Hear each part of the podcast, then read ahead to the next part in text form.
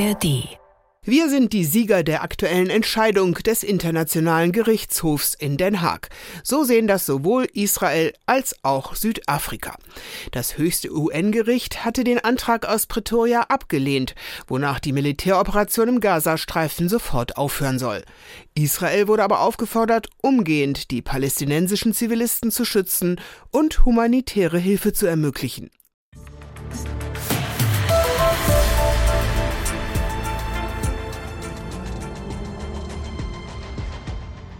Das ist unser Thema heute im Standpunkte-Podcast von N D R Info mit Meinungen aus verschiedenen Medien. Heute ist Sonnabend, der siebenundzwanzigsten Januar, und ich bin Ulrike Ufer.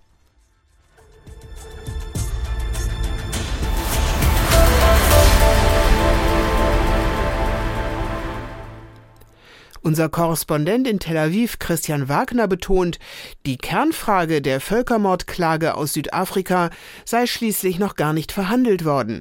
Es gebe bisher eben nur eine einstweilige Anordnung des Gerichtshofs in Den Haag, um den Schaden für die Menschen zu begrenzen. Den Menschen im Gazastreifen, die Luftangriffen, Hunger und Kälte ausgesetzt sind, bringt der Richterspruch wohl erst einmal keine große Erleichterung. Und doch hat diese Sitzung des Internationalen Gerichtshofs etwas verändert. Konzentriert und mit großer Ruhe hat die Gerichtspräsidentin Joanne Donohue vorgetragen, was U N-Vertreter aus Gaza berichten, dass nach mehr als hundert Tagen Krieg die Kindersterblichkeit steigt. Palästinensische Mütter und ihre Babys können nicht mehr versorgt werden. Geburten bei einer bestimmten Gruppe von Menschen zu verhindern, das untersagt die U N-Konvention gegen Völkermord ausdrücklich. Die Neue Zürcher Zeitung aus der Schweiz nennt es ebenfalls unbestritten, dass die Situation im Gazastreifen katastrophal ist. Auch wenn Israel den Krieg rechtmäßig führt, würde eine juristische Aufarbeitung wohl in einigen Fällen Verletzungen des humanitären Völkerrechts feststellen.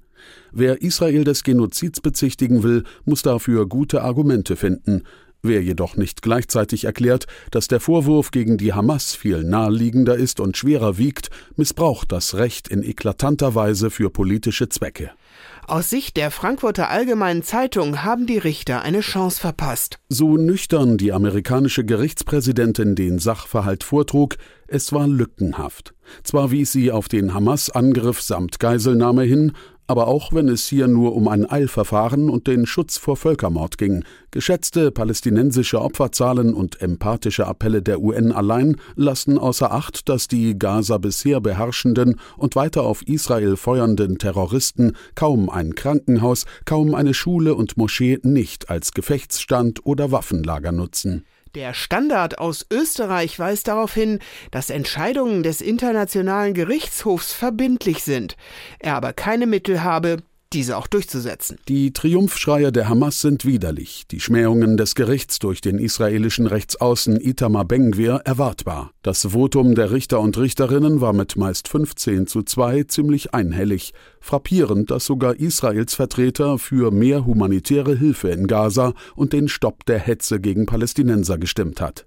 Jene Staaten, die Israel die Stange halten, auch wenn sie zunehmend auf die Einhaltung von Völkerrecht in den Palästinensergebieten pochen, werden sich das Urteil genau ansehen. Insofern sollte es Israel nicht völlig vom Tisch wischen. Für die Volksstimme aus Magdeburg sind die Hardliner in Jerusalem vorerst davongekommen. Der Etappensieg vor Gericht lässt dem israelischen Premier Benjamin Netanyahu freie Hand im Krieg gegen die Hamas in dem übervölkerten Landstreifen. Seinen Gegnern im eigenen Land kann er den I G H-Spruch unter die Nase halten. Das wichtigste U N-Justizorgan hat Israel nicht verurteilt. Das kann aber passieren, wenn Netanyahu weitermacht wie bisher.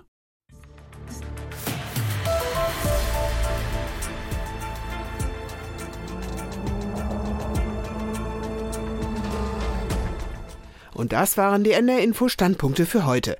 Den nächsten Podcast gibt es am Montag und jederzeit auch als Abo, zum Beispiel in der A R D-Audiothek. Einen schönen Sonnabend wünscht Ulrike Ufer.